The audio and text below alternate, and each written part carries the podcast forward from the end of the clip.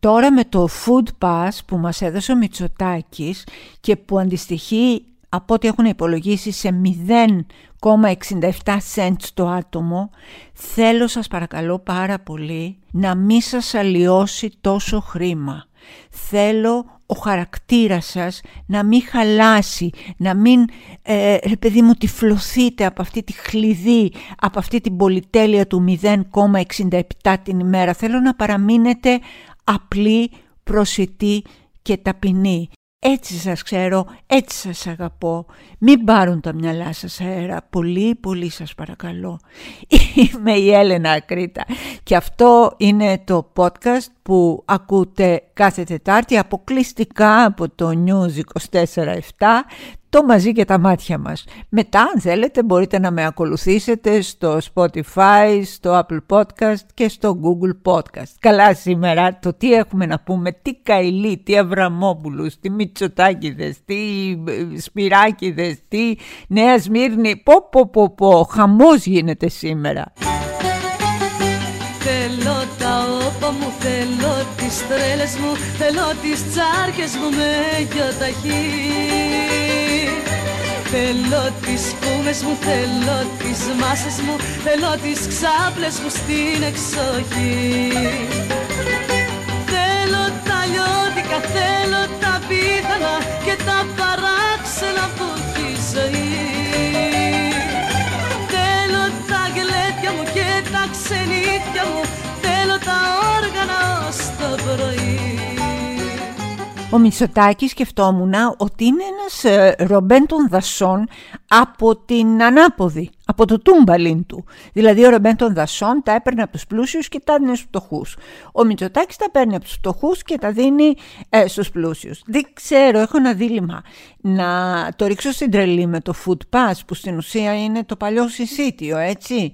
Το επισιτιστικών συσίτιων, το λέγανε έτσι το 1953, που ο κόσμος πίναγε, ζούσε στους δρόμους, δεν είχε να φάει το 1953 μες στην φτώχεια και την απόγνωση και την απελπισία και δίνανε συσίτια. Καθόντουσαν κάτι σκελετωμένα παιδάκια στην ουρά με ένα μικρό κουπάκι έτσι ξύλινο τι είχανε και τους πετάγανε μέσα ένα λαπά, μία λάσπη έτσι, μία κουταλιά και τους το δίνανε. Οι φιλάνθρωπες κυρίες της εποχής. Αυτές οι κυρίες, άντε μην πω, από την κόλαση. Τέλος πάντων, αυτό μας κάνει σήμερα. Δεν ξέρω αν το έχετε καταλάβει πόσο μέσα στα μούτρα μας κοροϊδεύει αυτή τη στιγμή ο κύριος Μητσοτάκης και θα σας εξηγήσω εγώ γιατί. Τι είναι αυτό λοιπόν το περίφημο επίδομα, τι είναι το περίφημο food pass μετά το fuel pass που μας έδωσε, το power pass που μας έδωσε.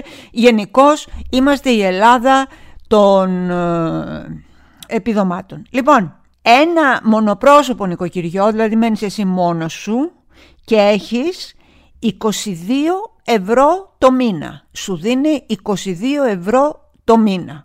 Συνολικά το εξάμηνο σου δίνει 132 ευρώ. Σε 6 μήνες δηλαδή θα πάρεις 132 ευρώ. Έρε γλέντια, έρε πλούτια που λέει και κάποια γνωστή μου πριν χρόνια. Μα τι πλούτια έχουν αυτοί οι άνθρωποι, τι πλούτια. Πάμε στα άλλα τα πλούτια. Ζευγάρι χωρίς παιδιά, 32 ευρώ το μήνα. Ζευγάρι με ένα παιδί, 42 ευρώ το μήνα. Καλά, εντάξει, εδώ μιλάμε πια. Καλάθια, τσίβας, ρίγκαλ, φοβερά. Ζευγάρι με 2 παιδιά, 52 ευρώ το μήνα. Τρίτεκνη οικογένεια, 62 ευρώ το μήνα. Συγγνώμη, είναι αδιανόητο. Και μία πολύτεκνη οικογένεια με 4 παιδιά παίρνει 72 ευρώ το μήνα.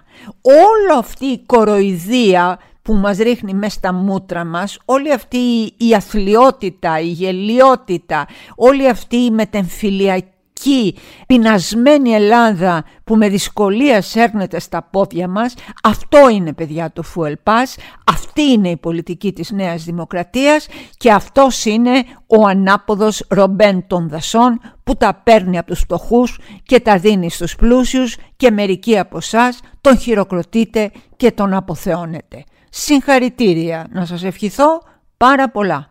Περπάτα να προλάβουμε το τραμ το τελευταίο. Περπάτα να προλάβουμε το τραμ το τελευταίο. Τραγκαντρούν το καμπανάκι, τραγκαντρούν μες στο βραδάκι. Τραγκαντρούν το καμπανάκι, να μας πάει κούτσα κούτσα στο φτωχό μας το τσαρδάκι. Έχετε δει κάτι τύπους που τρώνε στην ταβέρνα? Αυτό μου θυμίζει ο Μητσοτάκης, που κάθονται εκεί και παραγγέλνουν τα παϊδάκια, τις πατάτες της αυτής που είναι χοντρή στο μυαλό. Δεν εννοώ τα κιλά, εννοώ εδώ ένα κεφάλι πλαδαρό τελείως, και τρώνε, πίνε και έρχονται, ας πούμε, κάποια άδεσποτα τα καημένα εκεί, καμιά γατούλα, κανένα αυτό, και τους πετάνε ένα κόκαλο. Δηλαδή δεν είναι οι κακοί που τα γλωτσάνε, είναι οι καλοί άνθρωποι, ρε παιδί μου, που πετάνε ένα κόκαλο. Αυτή ακριβώς είναι η πολιτική του Κυριάκου Μητσοτάκη και της Νέας Δημοκρατίας. Αυτό το οποίο είναι το τραγικότερο απ' όλα είναι πως εγώ, όπως έγραφε και ένας φίλος, αν ήμουν πρωθυπουργός σε μια χώρα που το 85% δικαιούται και έχει ανάγκη από ένα επίδομα Food Pass, θα έψαχνα τρύπα να κρυφτώ. Θα είχα κυβερνήσει τόσο καιρό, τόσα χρόνια την Ελλάδα, και το 85% του λαού αυτού να πεινάει και να πρέπει να του δώσω το ξεροκόμματο από το τραπέζι ταβέρνας κάτω. Δηλαδή, το διανοείστε. Θα ήθελα να αυτοκτονήσω, θα έλεγα πόσο αποτυχημένος είμαι.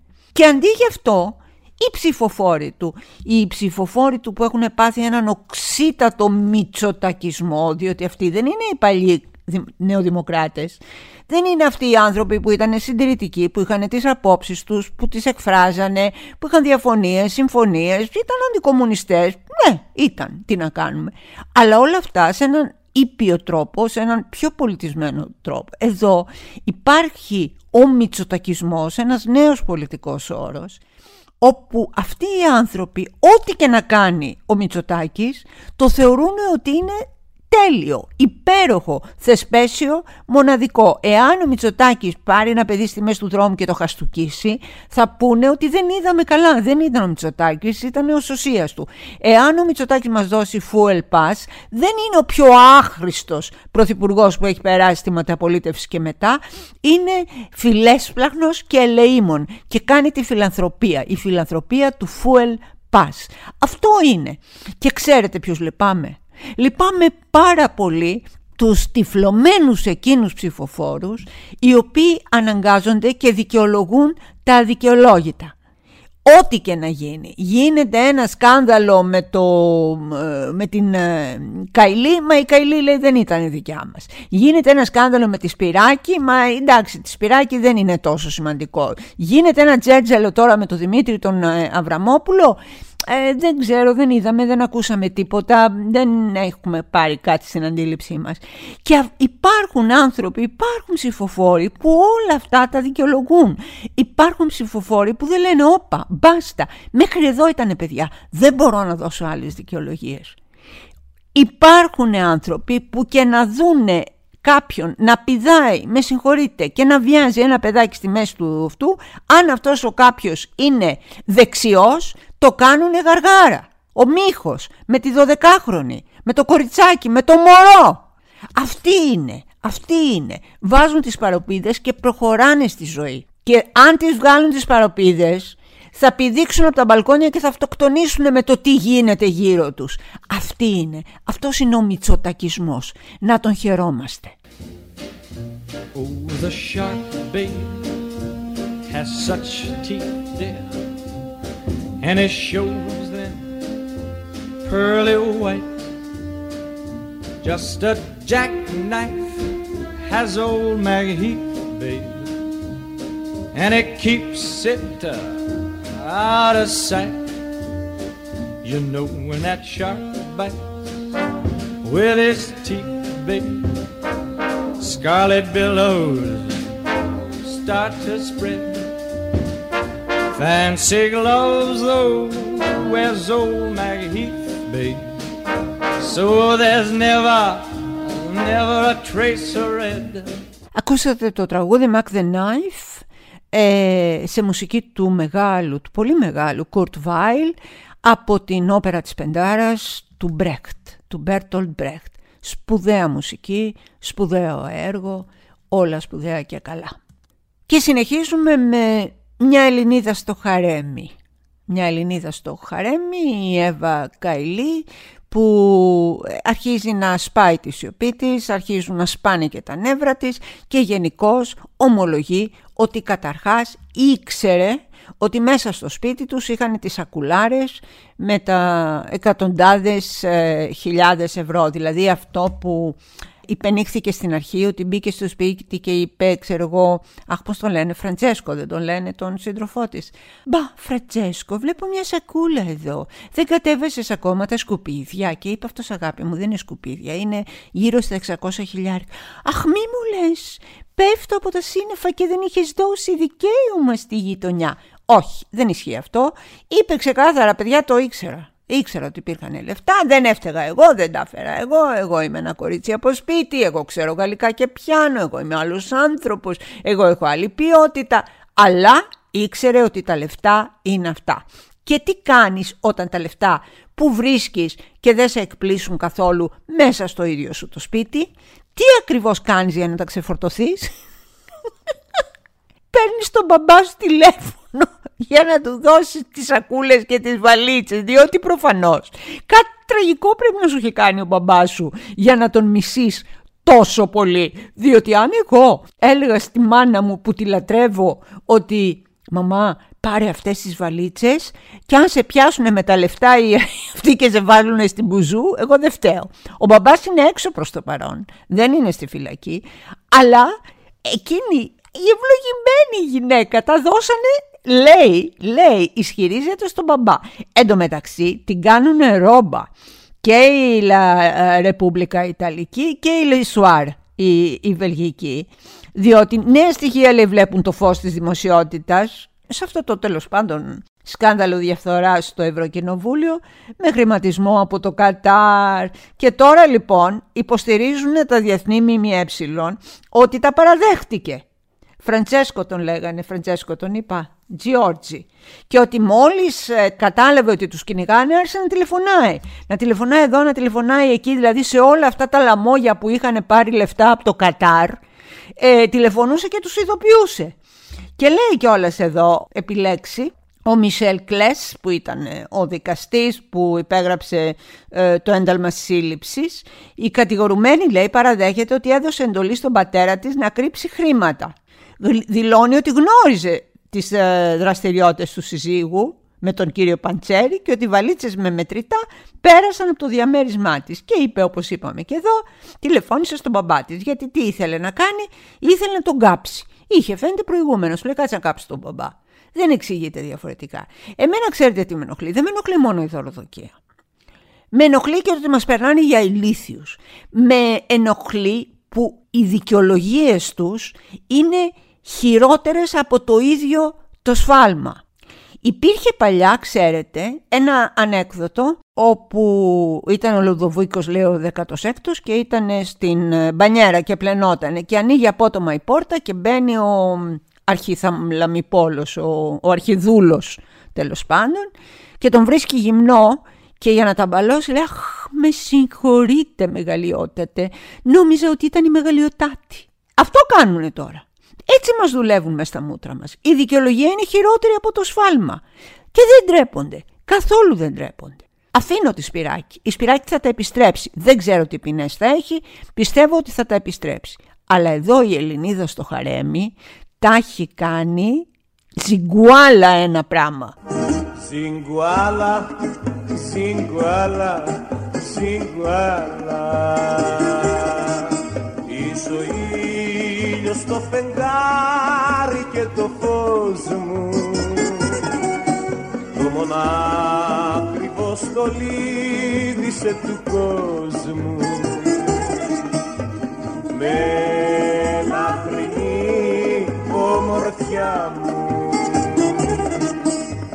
παντοτινή χαρά μου. Σιγκουάλα, σιγκουάλα, σιγκουάλα. Τώρα που λέτε, έχει μπει και ο Δημήτρης Αβραμόπουλος στο κάδρο. Όχι για πρώτη φορά, πρέπει να πω, θα είμαι πολύ προσεκτική. Θυμάμαι ότι το όνομά του είχε κατά κάποιο τρόπο ταυτιστεί με μια ιστορία εμβολίων πριν χρόνια που κόστισε κάποια εκατομμύρια. Επίσης, να θυμίσω ότι ήταν και κάτι αδιευκρίνιστα ποσά σε 500 ευρώ, τα οποία τα έβαζε, λέει, η πεθερά του. Τα έβαζε η πεθερά του στην τράπεζα. Τέτοια πεθερά. Τέτοια χρήση πεθερά. Εύχομαι σε όλους σας μια πεθερά που κάθε τρεις και λίγο πηγαίνει και σας βάζει 500 ευρώ στην τράπεζα. Τώρα λοιπόν προκύπτει ότι στην ίδια ΜΚΟ αυτή με τα πολλά και μυστήρια πράγματα ήτανε και ο Δημήτρης Αβραμόπουλος μαζί με κάποιους άλλους εκεί από την Ευρώπη, κάποιες φυσιογνωμίες, κάποιες προσωπικότητες κτλ. Κτλ. Μέσα λοιπόν ήταν ο Αβραμόπουλος στη ΜΚΟ, η Κομισιόν το ψάχνει το πράγμα, το ψάχνει, έχει κινήσει εσωτερικές διαδικασίες για να επαληθεύσει εάν οι δραστηριότητες του Αβραμόπουλου, του πρώην επιτρόπου στη ΜΚΟ του Παντσέρι, ήταν σύνομες και με τους όρους που του είχαν τεθεί από την Επιτροπή. Ο ίδιος λέει ότι γίνεται μια οργανωμένη προσπάθεια συγκεκριμένων μίντια από την Ιταλία να διαστρεβλώσουν την εικόνα και να υπονομεύσουν, λέει, την υποψηφιότητα που έχω υποβάλει. Αυτός έχει βάλει υποψηφιότητα για τη θέση του ειδικού αντιπροσώπου Ευρωπαϊκής Ένωσης στον Περσικό Κόλπο και για να προμοτάρουν έτσι τον Ιταλό σοσιαλιστή που είναι και αυτός υποψήφιος για την ίδια θέση. Δεν το ξέρω. Ξέρω ότι ο κύριος Αβραμόπουλος μας είπε ότι δεν είχε, λέει, εμπλοκή. Κάποιοι ευρωβουλευτές τον διαψεύδουν πάνω σε αυτό, λένε ότι ανακατευόταν αρκετά ενεργά στη ΜΚΟ και ότι έπαιρνε, λέει, τιμητικά, ακούσατε, τιμητικά έπαιρνε 5.000 ευρώ το μήνα, 60 χιλιάρικα το χρόνο, τιμητικά. Και δεν υπάρχει ένας άνθρωπος να ρωτήσει τι εννοείται. Έρχεται κάποιος και σας δίνει τιμητικά 5.000 το μήνα και δεν κάνετε τίποτα και δεν σας ζητάει κάτι σε ανταπόδοση. Υπάρχουν άνθρωποι που χαρίζουν έτσι απλόχερα τα λεφτά τους και δεν τον ρωτάει κανείς. Τι κάνατε για να τα πάρετε? Τιμητικά γιατί? Γιατί είσαι η Γκρέτα Γκάρμπο? Γιατί είσαι ο Λευτέρης Πανταζής? Τιμητικά γιατί? Γιατί να στα δώσουν? Για να έχουν το όνομά σου? Δεν το καταλαβαίνω αυτό το πράγμα και νομίζω ότι κανένας νοήμων Έλληνας δεν μπορεί να καταλάβει τι εννοούν με αυτό το τιμητικά. Έκανε συνέντευξη εδώ με τον Δημήτρη τον Καμπουράκη και δεν ρώτησαν το προφανές. Δεν ρώτησε το προφανές να του πει συγγνώμη. Έκανες κάτι με αυτά τα 5.000, δηλαδή έπρεπε κάτι να κάνεις, να πηγαίνεις σε κάποιες συσκέψεις, να παρίστασαι, να ξεπαρίστασαι, δεν ξέρω τι. Δεν τον ρώτησαν και όχι μόνο δεν τον ρώτησαν, αλλά τελειώνει ο Δημήτρης ο Καμπουράκης και κάνει μία αποφώνηση και τον αποκαλεί Δημήτρη μου. Ο δημοσιογράφος, ένα πολιτικό πρόσωπο το οποίο αυτή τη στιγμή, καλός ή κακός, θα διερευνηθεί, βρίσκεται στο μάτι του κυκλώνα και τον αποκαλεί Δημήτρη μου. Δημήτρη μου, μου το κόψες στο σπίτι μου. Μα είναι ντροπή όμως, δεν είναι? Δημήτρη μου,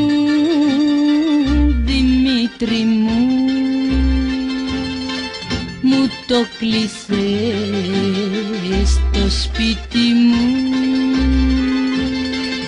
Μου το κάνες οικοπεδό,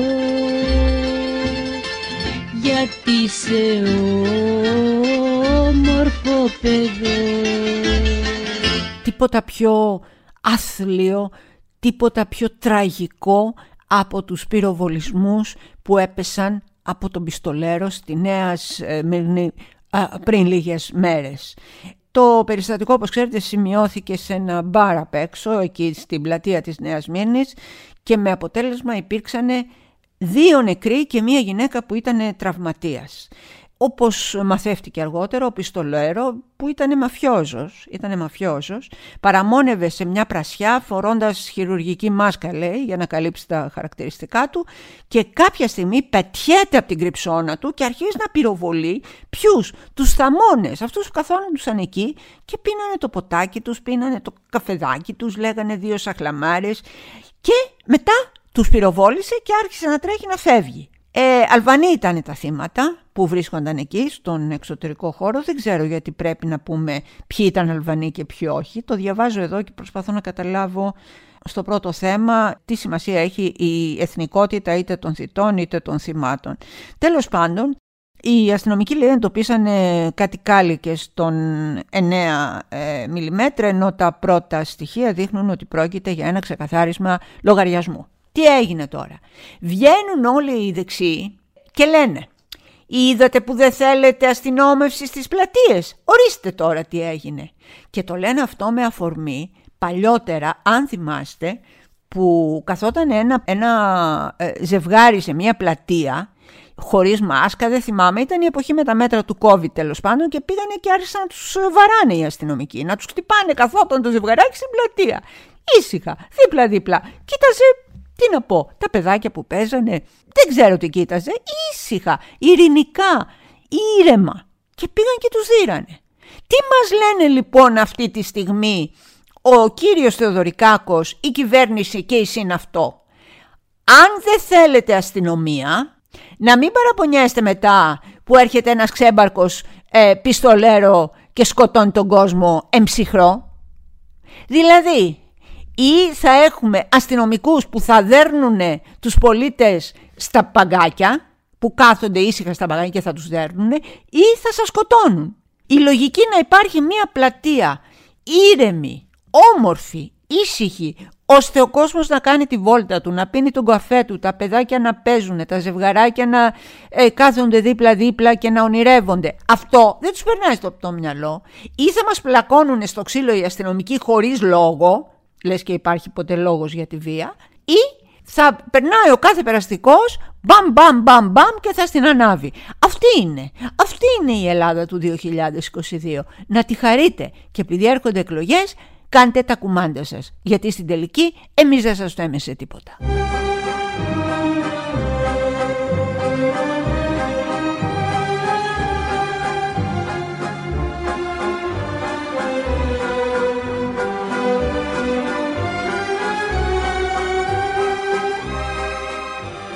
Πρέπει να σας πω ότι σε προσωπικό επίπεδο είμαι πάρα πολύ χαρούμενη και πάρα πολύ περήφανη, γιατί το βιβλίο μου, το βιωματικό αυτό βιβλίο που έγραψα, το «Μαμά κοίτα χωρίς χέρια», έχει αγαπηθεί πάρα πολύ και πραγματικά βρίσκεται πρώτος στις περισσότερες λίστες των best seller, και πολλά άτομα, άνδρες και γυναίκες, έχουν ταυτιστεί με αυτό.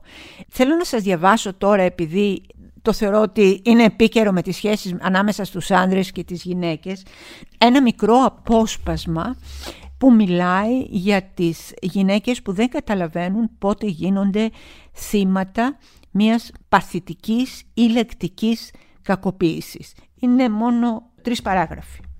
Γράφω λοιπόν στη σελίδα 243. Το βήχα να τους κόβετε, το βήχα, εννοώ στους άντρες σας. Να μάθετε να ξεχωρίζετε τη λεκτική κακοποίηση ακόμα και όταν ο φορέας της την πασπαλίζει με χρυσόσκονη.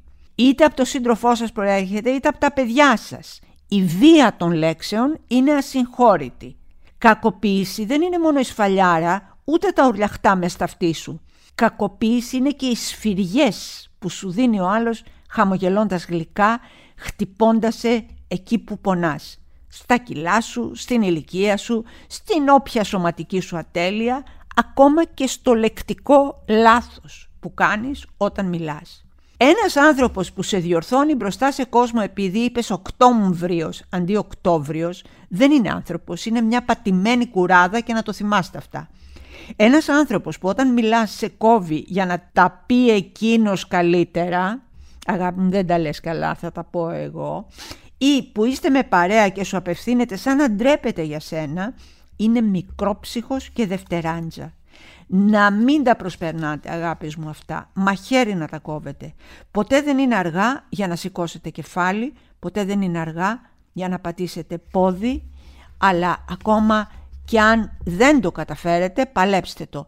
Μην ξεχνάτε πως εκείνοι σας χρειάζονται όσο τους χρειάζεστε κι εσείς, ενίοτε και πολύ περισσότερο. Μη θεωρήσετε ποτέ φυσικό αυτό το «τόσο λίγη είσαι αγάπη μου» που με 1000 τρόπους σου λέει αυτός ο άγνωστος που παντρεύτηκες στα νιάτα σου. Αυτός ο άγνωστος που ερωτεύτηκες. Αυτός ο άγνωστος που σου ζήτησε να σταματήσει τη δουλειά για να κάνετε οικογένεια. Αυτός ο ίδιος άγνωστος που σήμερα σε περιφρονεί γιατί είσαι μια νοικοκυρά πάνω από μια χύτρα που αχνίζει. Ντροπή του ρε, ντροπή του. Λίνα Νικολακοπούλου θα σας βάλω εδώ. Την ώρα που σιδέρωνε της ήρθε πως ξημέρωνε και σφύριζε καράβι. Την ώρα που σιδέρωνε της ήρθε πως ξημέρωνε και σφύριζε καράβι. Σαν τότε που διαλέγαμε με ποιον μπορεί να φεύγαμε, στην πρώτη αγάπη σκλάβη. Είχε ένα σιδερωματμό και λίγο υδρότα στο λαιμό.